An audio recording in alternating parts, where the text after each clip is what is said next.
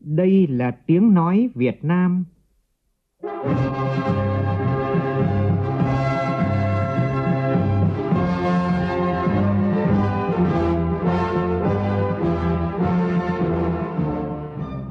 là tiếng nói Việt Nam, phát thanh từ Hà Nội, thủ đô nước Cộng hòa xã hội chủ nghĩa Việt Nam.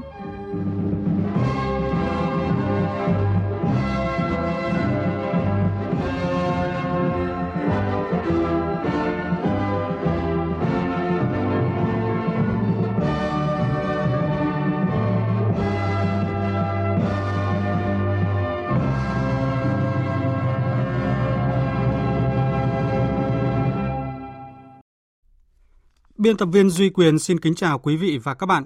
Mời quý vị và các bạn nghe chương trình Thời sự sáng nay, Chủ nhật ngày 17 tháng 5 năm 2020, tức ngày 25 tháng 4 năm canh tí. Chương trình có những nội dung chính sau đây.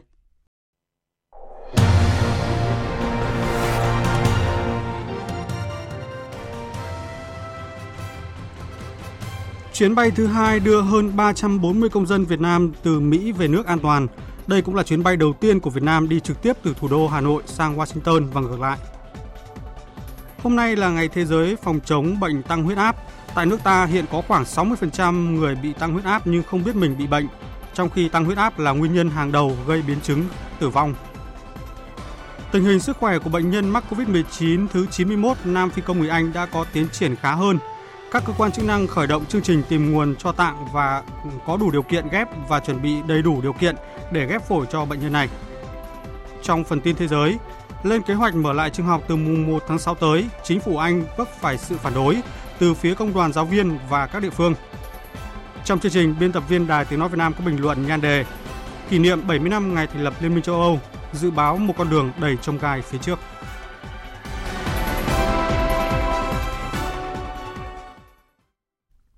Bây giờ là tin chi tiết.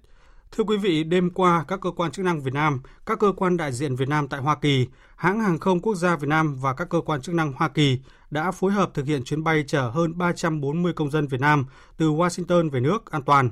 Đây là chuyến bay thứ hai đưa công dân Việt Nam từ Mỹ về nước đã hạ cánh thành công sau khoảng 20 giờ bay và là chuyến bay đầu tiên của Việt Nam đi từ thủ đô Hà Nội sang Washington và ngược lại.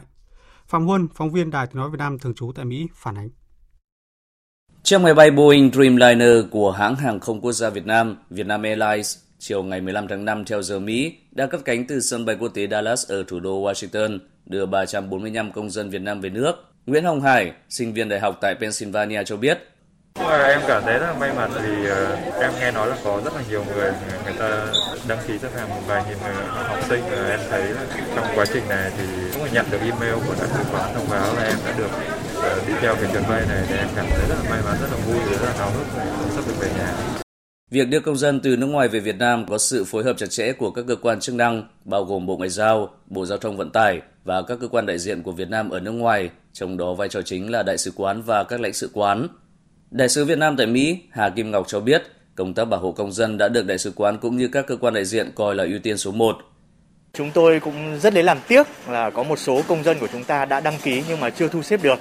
Thì sau hai cái chuyến bay này đấy thì đại sứ quán cùng với các cơ quan đại diện của ta tại Hoa Kỳ sẽ tập hợp cái nhu cầu của công dân của chúng ta và sau đó báo cáo về các cơ quan chức năng trong nước xem xét quyết định. À, đồng thời chúng tôi cũng có thông tin là một số hãng hàng không quốc tế đấy, cũng đang tìm hiểu các đường bay thương mại tới Việt Nam thì chúng tôi sẽ tiếp tục cập nhật uh, thông tin đến quý vị về cái khả năng này. Mặc dù không phải là chuyến bay đầu tiên của một hãng hàng không Việt Nam sang Mỹ, nhưng đây là một chuyến bay khá đặc biệt khi đây là chuyến bay đầu tiên của Việt Nam kết nối thủ đô hai nước, đặc biệt là trong bối cảnh Việt Nam và Mỹ trong năm 2020 kỷ niệm 25 năm quan hệ ngoại giao song phương. Trong diễn biến liên quan đến việc đưa công dân Việt Nam từ các nước trở về quê hương, Cục Hàng không Việt Nam cho biết dự kiến sẽ có 21 chuyến bay đưa công dân từ các nước trở về kể từ ngày mai 18 tháng 5 đến ngày 15 tháng 6. Các chuyến bay này thực hiện dựa trên cơ sở diễn biến dịch bệnh trong nước và quốc tế, nguyện vọng về nước của công dân và năng lực cách ly của các địa phương ở Việt Nam.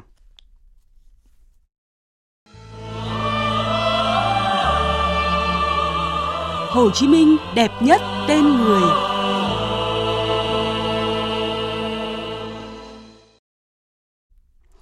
Thưa quý vị, nhân dịp kỷ niệm 130 năm ngày sinh Chủ tịch Hồ Chí Minh, Hôm qua tại thành phố Vinh, tỉnh ủy Nghệ An tổ chức hội nghị biểu dương các điển hình tiên tiến trong học tập và làm theo tư tưởng đạo đức phong cách Hồ Chí Minh, tổng kết kế hoạch 196 của Ban Thường vụ tỉnh ủy về tổ chức đợt hoạt động với chủ đề Nghệ An làm theo lời Bác dặn năm 2019-2020, trao giải thưởng cuộc vận động sáng tác quảng bá các tác phẩm văn học nghệ thuật báo chí với chủ đề học tập và làm theo tư tưởng đạo đức phong cách Hồ Chí Minh cấp tỉnh, đợt 2 giai đoạn 2015-2020 bằng hình thức trực tuyến.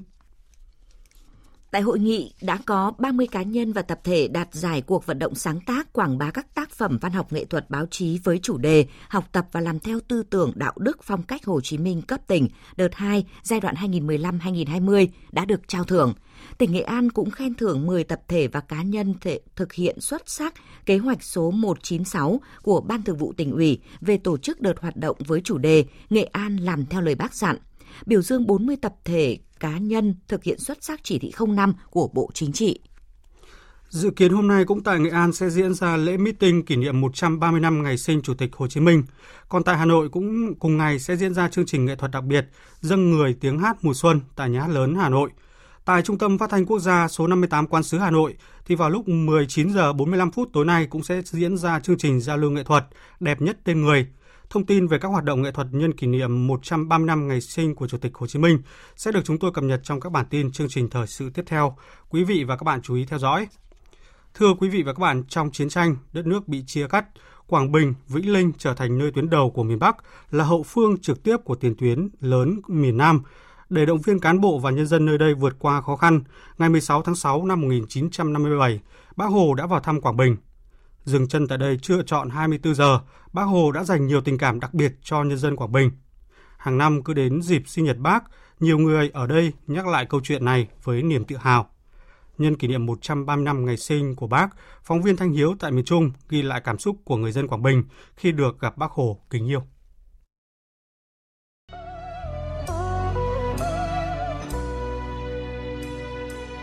Bà Trần Thị Nam Kỷ, 77 tuổi ở tiểu khu 3, phường Bắc Nghĩa, thành phố Đồng Hới, tỉnh Quảng Bình, rưng rưng nước mắt khi xem lại những hình ảnh về Bắc Hồ. Nhớ lại năm 15 tuổi, bà được tham gia đón Bắc Hồ vào thăm Quảng Bình, được nhìn thấy và nghe bác nói chuyện với bà con mình. Năm 1966, khi công tác ở đoàn văn công nhân dân tỉnh Quảng Bình, bà Nam Kỷ may mắn được ra Hà Nội gặp bác Hồ và hát cho bác nghe. Trước giờ biểu diễn, thì bà bị đau phải nằm nghỉ. Lúc đó bà nhìn thấy một người râu tóc bạc phơ, đôi mắt sáng, vầng trắng cao, tiến lại gần bà rồi hỏi thăm sức khỏe. Giây phút đó bà mới biết mình biểu diễn để bác Hồ nghe. Mỗi lần kể lại chuyện gặp bác Hồ, bà kỹ không quên cử chỉ gần gũi của bác. Cái cảm xúc lúc nữa thì nói thiệt thấy bác là quá cảm động. Cũng ngờ là mình đã được gặp bác như thế. Khi nói diện cho bác thì diện bằng cái tình cảm mình thiêng liêng lắm. Bác động viên bác nói nhân dân Quảng Bình đúng là chiến đấu giỏi sản xuất cũng giỏi mà các cháu hát cũng hay. Bác khen. Cứ mỗi lần nghĩ đến nó quá cảm động đấy. Ông Lê Bá Hùng, 86 tuổi, ở tổ dân phố 2, phường Đồng Sơn, thành phố Đồng Hới, tỉnh Quảng Bình, cũng nhớ như in khoảnh khắc ông và đồng đội được gặp Bác Hồ. Giữa tháng 6 năm 1957, Bác Hồ vào thăm nói chuyện với đảng bộ, quân và dân tỉnh Quảng Bình. Trung đoàn 95 thuộc sư đoàn 325 của ông Hùng đóng quân cách thị xã Đồng Hới hơn 10 km, nên được gặp Bác Hồ vào 4 giờ 30 phút sáng hôm sau. Lúc đó, ông Hùng là người lính mới 20 tuổi. Ông Lê Bá Hùng xúc động nhớ lại, ai cũng muốn được nhìn bác lâu hơn nữa, muốn nghe thêm lời bác căn dặn, chứa chan tình cảm. Mà đến bây giờ tôi vẫn nhớ như cảm xúc là vô cùng cảm động vô cùng thương bác vô cùng ờ, là quý bác. Mặc dù là bình trăm công nghìn việc bác vẫn gặp cho được, là bộ đội sự đoàn 355 đã 63 năm kể từ ngày bác Hồ vào thăm Quảng Bình, những người vinh dự được gặp bác không bao giờ quên được hình ảnh và tình cảm ấm áp, gần gũi mà bác dành cho với cán bộ, chiến sĩ và nhân dân nơi đây.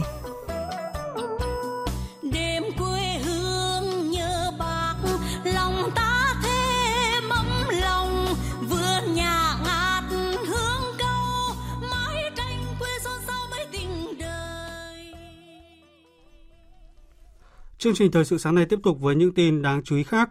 Tối qua tại Trung tâm Hội nghị Quốc tế thuộc quần thể du lịch nghỉ dưỡng sinh thái FLC Hạ Long đã diễn ra chương trình nghệ thuật Chào hè Hạ Long Quảng Ninh 2020. Đây là một trong những hoạt động mở màn cho chuỗi các hoạt động văn hóa thể thao du lịch của tỉnh Quảng Ninh mùa hè năm 2020. Tin của phóng viên Vũ Miền. Phát biểu khai mạc chương trình nghệ thuật Chào hè Hạ Long Quảng Ninh 2020, ông Đặng Huy Hậu, Phó Chủ tịch Thường trực Ủy ban Nhân dân tỉnh khẳng định, Quảng Ninh quyết tâm đồng lòng khôi phục kinh tế, lấy lại đà tăng trưởng cho du lịch sau đại dịch COVID-19, trong đó tập trung các biện pháp như miễn giảm phí và lệ phí để kích cầu du lịch, đưa vào khai thác các sản phẩm mới độc đáo hấp dẫn du khách, môi trường du lịch được đảm bảo an toàn nhất về an ninh trật tự và sức khỏe. Qua đó truyền tải mạnh mẽ thông điệp Hạ Long Quảng Ninh điểm đến an toàn thân thiện mến khách và nụ cười Hạ Long tỏa sáng. Ngay sau chương trình kết thúc đã có hơn 70 sự kiện văn hóa thể thao và du lịch được tổ chức tại địa phương từ giờ đến hết năm, trong đó có những lễ hội văn hóa bản địa vốn là thế mạnh của Quảng Ninh. Ông Phạm Ngọc Thủy, Giám đốc Sở Du lịch tỉnh Quảng Ninh nói. Chúng tôi đưa ra một số những chính sách kích cầu để có những cái hỗ trợ cho khách du lịch có cái điều kiện hơn đến với tỉnh Ninh chúng tôi và chúng tôi đã xây dựng được một cái các cái giá và các cái giá đó thì đều có cái sức rất là hấp dẫn chứ không phải là giảm giá ờ, có nghĩa là giảm chất lượng để thực sự là khi mà khách về đến Quảng Ninh thì sẽ có một cái cảm nhận cũng như là trải nghiệm tốt nhất. Cũng trong tối qua, Hiệp hội Phần mềm và Dịch vụ Công nghệ Thông tin Việt Nam Vinasa chính thức công bố và trao danh hiệu Sao Khuê 2020. Năm nay do các quy định về phòng ngừa lây lan dịch COVID-19 nên sự kiện trao giải được thể hiện với hình thức mới trên sân khấu ảo 3D, truyền hình trực tuyến qua báo điện tử VN Express, tạp chí điện tử Nhịp Sống Số, kênh YouTube Sao Khuê, Vinasa và các báo bảo trợ của chương trình. Giải thưởng Sao Khuê năm nay nhận được 186 đề cử từ 102 doanh nghiệp, tăng 20% so với năm ngoái. Tổng cộng 112 sản phẩm dịch vụ công nghệ thông tin tiêu biểu đã được bình chọn nhận giải thưởng Sao Khuê 2020. Top 10 danh hiệu Sao Khuê 2020 được đánh giá, lựa chọn cẩn thận, kỹ càng từ 24 đề cử. Theo thống kê của ban tổ chức, các sản phẩm của top 10 danh hiệu sao khuê năm nay thuộc 10 doanh nghiệp có tổng doanh thu trên 81.000 tỷ đồng, tương đương 3,47 tỷ đô la Mỹ và có tổng nhân lực trên 72.000 người. Doanh số của 10 sản phẩm giải pháp trong top 10 danh hiệu sao khuê là hơn 700 tỷ đồng. Tất cả 10 sản phẩm giải pháp đều ứng dụng các công nghệ mới của cách mạng công nghiệp lần thứ tư, trong đó nhiều nhất là trí tuệ nhân tạo. Chuyển sang thông tin về tình hình dịch COVID-19, hôm qua nước ta ghi nhận thêm 5 ca dương tính với virus SARS-CoV-2. Tất cả các trường hợp này đều là người từ nước ngoài về và được cách ly sau khi nhập cảnh và không có khả năng lây nhiễm ra cộng đồng. Sáng nay nước ta không ghi nhận thêm ca mắc COVID-19 mới. Như vậy đến nay Việt Nam đã phát hiện 318 bệnh nhân mắc COVID-19. Về tình hình sức khỏe của bệnh nhân mắc COVID-19 thứ 91 nam phi công người Anh, thông tin tiểu từ tiểu ban điều trị Ban chỉ đạo quốc gia phòng chống dịch COVID-19 cho biết, hiện tại thì tình trạng sức khỏe của bệnh nhân này đã có tiến triển khá hơn. Bệnh nhân có kết quả xét nghiệm âm tính với virus SARS-CoV-2 liên tiếp 5 lần và đã ngừng dẫn lưu màng phổi. Hiện tại bệnh nhân không sốt, mạch và huyết áp ổn định, đang tiếp tục thở máy. Có tới 90% phổi của bệnh nhân đã đông đặc. Ban chỉ đạo quốc gia cho biết mức tổn thương phổi đã được xác định nhờ chụp CT phổi. Theo đó tổn thương phổi ở mức độ lớn và có chỉ định ghép phổi. Bệnh viện Hữu nghị Việt Đức và Trung tâm Điều phối ghép tạng quốc gia đã khởi động chương trình tìm nguồn cho tạng có điều kiện đủ ghép và chuẩn bị đầy đủ điều kiện để ghép. Cục Quản lý Khám chữa bệnh Bộ Y tế cũng đang nghiên cứu xem xét các văn bản quy định pháp lý, xác định chi phí điều trị, chi phí ghép để tìm kiếm nguồn tài trợ. Thưa quý vị và các bạn, hôm nay là ngày Thế giới phòng chống bệnh tăng huyết áp. Tại nước ta hiện có khoảng 60% số người không biết mình bị bệnh tăng huyết áp. Trong khi đó, căn bệnh này là nguyên nhân hàng đầu gây tử vong vì có thể dẫn tới các biến chứng nguy hiểm như đột quỵ, nhồi máu cơ tim và suy tim. Như vậy, hiện có hơn một nửa số bệnh nhân tăng huyết áp không hề biết mình đang bị tấn công bởi kẻ giết người thầm lặng. Phóng viên Văn Hải thông tin. Tại Việt Nam, người bị bệnh tăng huyết áp ngày càng gia tăng. Theo điều tra năm 2008 của Viện Tim mạch Quốc gia tại 8 tỉnh thành phố, thì tỷ lệ người từ 25 tuổi trở lên bị tăng huyết áp đã ở mức hơn 25%. Nguyên nhân dẫn đến bệnh tăng huyết áp ngày càng phổ biến và trẻ hóa, chủ yếu do chế độ ăn uống không lành mạnh, hấp thụ quá nhiều muối, lạm dụng rượu bia, ít vận động thể lực, thừa cân và thường xuyên căng thẳng trong cuộc sống. Tăng huyết áp là nguyên nhân hàng đầu gây tử vong, nhưng tại nước ta vẫn có tới 30% số bệnh nhân chưa được điều trị và hơn 60% đã được điều trị nhưng vẫn chưa đưa được huyết áp trở về mức bình thường. Theo Phó Chủ tịch Thường trực Hội Tim mạch Việt Nam, giáo sư tiến sĩ Nguyễn Lân Việt, À, với tất cả mọi người, nhưng đặc biệt là người trẻ, nên tôi nghĩ là phải có cái điều chỉnh lối sống là về chế độ ăn uống hết sức chú ý là đừng có ăn mặn. Thứ hai là hạn chế bia rượu, các cái chất mỡ động vật, các cái chất có chứa thực phẩm có chứa nhiều cholesterol thì mình phải phải hạn chế đi. Một vấn đề mà đặc biệt tác hại đó là vấn đề hút thuốc lá, hút thuốc lào. Một vấn đề nữa hạn chế tối đa các cái gọi là stress mình phải có cái chế độ gọi là nghỉ ngơi ở trong ngày thế rồi là cũng có các cái hoạt động thể lực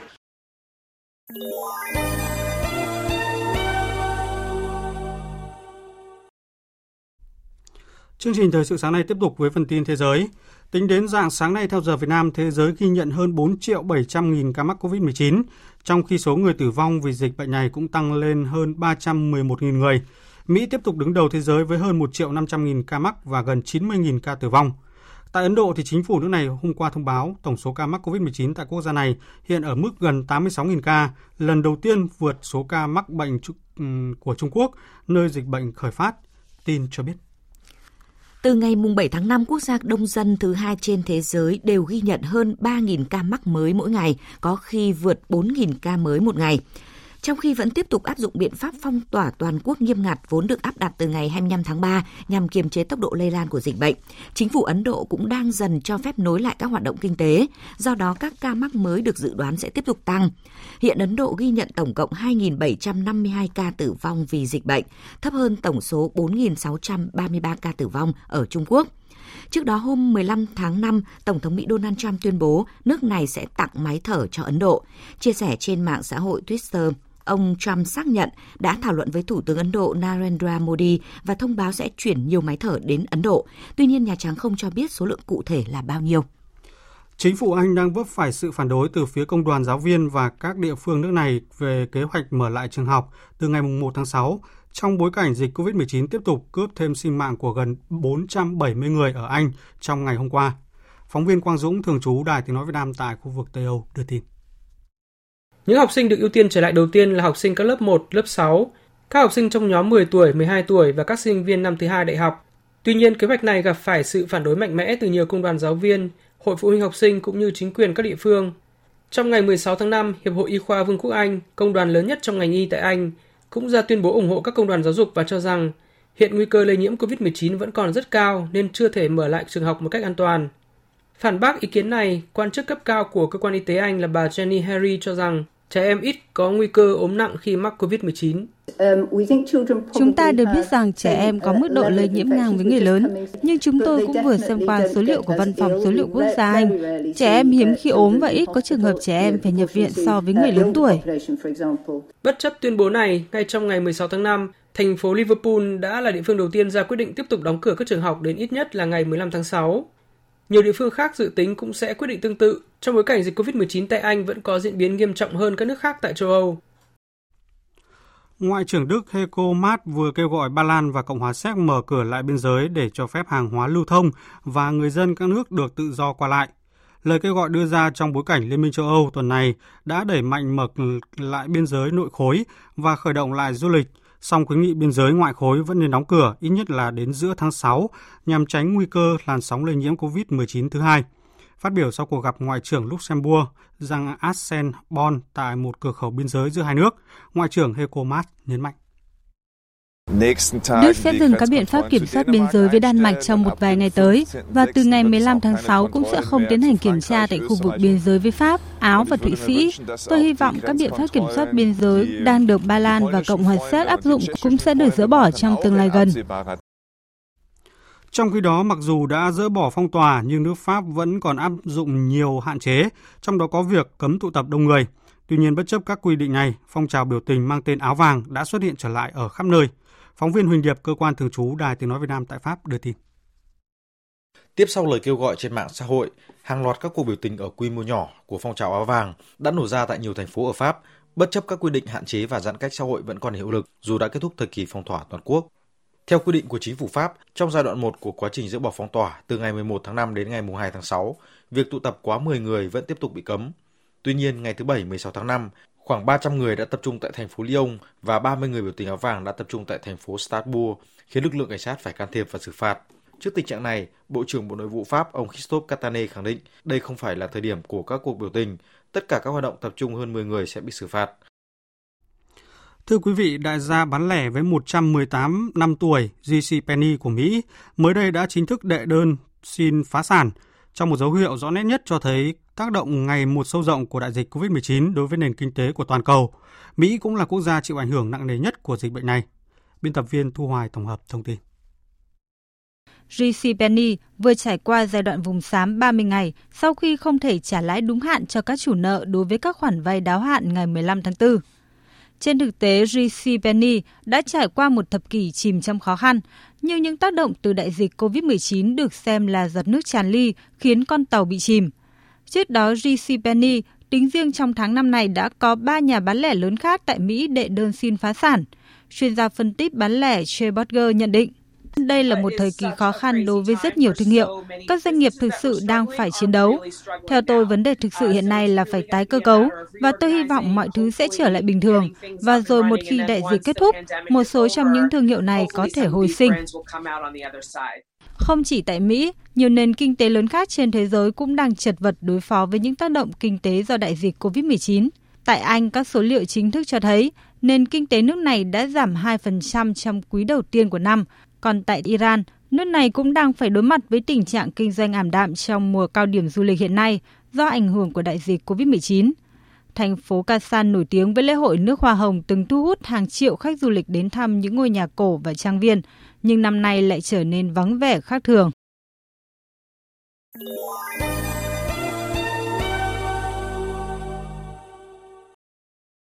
Thưa quý vị và các bạn, Liên minh châu Âu vừa kỷ niệm tròn 70 năm ngày thành lập, diễn ra trong bối cảnh COVID-19 hoành hành và nước Anh đã chính thức rời khỏi EU. Lễ kỷ niệm tuổi 70 của EU diễn ra trong lặng lẽ. Trong khi đó, việc lần đầu tiên các thành viên EU buộc phải tạm ngừng hiệp ước Schengen, đóng cửa biên giới, ngăn chặn đại dịch, cho thấy một dấu ấn buồn của khối. Mặc dù nhiều nước EU đã nới lỏng giãn cách xã hội và mở cửa một phần nền kinh tế trở lại, nhưng tương lai nào sẽ chờ đợi EU sau tuổi 70? Biên tập viên Hồ Điệp có bình luận nhan đề Tuổi 70 dự báo một con đường trông gai phía trước. Qua sự thể hiện của phát thanh viên Hải Yến, mời quý vị và các bạn cùng nghe. Không thể phủ nhận, 70 năm qua, Liên minh châu Âu EU đã tạo dựng một vị thế vững chắc trong nền chính trị và an ninh toàn cầu. Từ một lục địa của chiến tranh, châu Âu đã trở thành một châu lục của hòa bình. Kể từ khi thành lập, đoàn kết được coi là yếu tố thành công lớn nhất của Liên minh châu Âu, trong đó mục đích lớn nhất là thúc đẩy sự nhất thể hóa và công bằng với ưu tiên hàng đầu là lợi ích của người dân. Cũng có thể nói rằng Liên minh châu Âu được sinh ra trong những giai đoạn thách thức, bất ổn và suy kiệt sau Thế chiến thứ hai. Sự hội nhập và đoàn kết đã đặt nền móng cho thời kỳ hòa bình trong lịch sử châu Âu hiện đại và tương lai phát triển hiện tại. Khác với mọi năm, Ngày châu Âu năm nay diễn ra lặng lẽ chỉ với một lễ kỷ niệm trực tuyến do dịch bệnh COVID-19 hoành hành. Kể từ khi thành lập, Liên minh châu Âu đã trải qua nhiều cuộc khủng hoảng về kinh tế, di cư, nhưng cuộc khủng hoảng dịch bệnh COVID-19 lần này dường như đã khiến châu Âu trải qua những biến động sâu sắc nhất. Thời gian 5 tháng qua là một ví dụ. Liên minh châu Âu đã phải trải qua hai cú sốc lớn mang tên Brexit và COVID-19. Sự kiện chưa từng có tiền lệ ngày 31 tháng 1 năm 2020, nước Anh chính thức rời khỏi Liên minh châu Âu, kết thúc hơn 4 thập niên hợp nhất về kinh tế, chính trị và pháp luật, đã trở thành vết rạn lớn nhất cho sự gắn kết của Liên minh châu Âu trong suốt 70 năm qua. Chỉ một tháng sau đó, cú sốc thứ hai mang tên COVID-19 ập tới, cuốn phăng tất cả, khiến EU chìm trong khủng hoảng. Pháp, Đức, Italia, Tây Ban Nha lần lượt trở thành tâm dịch với số người chết và nhiễm mới không ngừng gia tăng. Việc các nhà lãnh đạo cấp cao châu Âu hồi tháng 4 vừa qua phải công khai xin lỗi Italia vì sự chậm trễ cứu trợ nước thành viên này trong đại dịch là một ví dụ. Virus SARS-CoV-2 như một cơn sóng thần cuốn phăng các nỗ lực đoàn kết của EU, để lại niềm tin bị sứt mẻ và những tổn thương sâu sắc. Đại dịch COVID-19 cũng đã phá bỏ những thành quả kinh tế và các nỗ lực nhất thể hóa của EU trong suốt nhiều thập kỷ qua, và nó đặt tính hợp nhất của châu Âu trước thử thách nghiệt ngã nhất.